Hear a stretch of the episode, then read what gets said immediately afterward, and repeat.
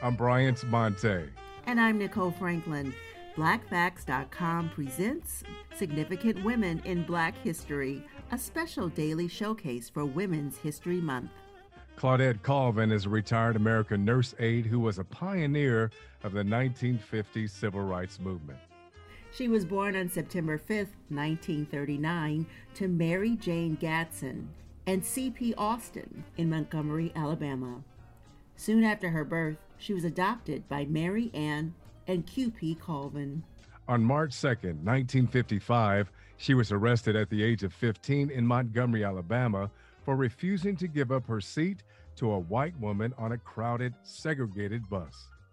This occurred nine months before the more widely known incident in which Rosa Parks, secretary of the local chapter of the NAACP, helped spark the 1955 Montgomery bus boycott. Colvin has often said she's not angry that she did not get more recognition. Rather, she's disappointed. She said she felt as if she was getting her Christmas in January rather than the 25th. In 2019, a statue of Rosa Parks was unveiled in Montgomery, Alabama, and four granite markers were also unveiled near the statue on the same day to honor four plaintiffs in Browder versus Gayle, including Colvin. Learn Black History. Teach Black History. BlackFacts.com.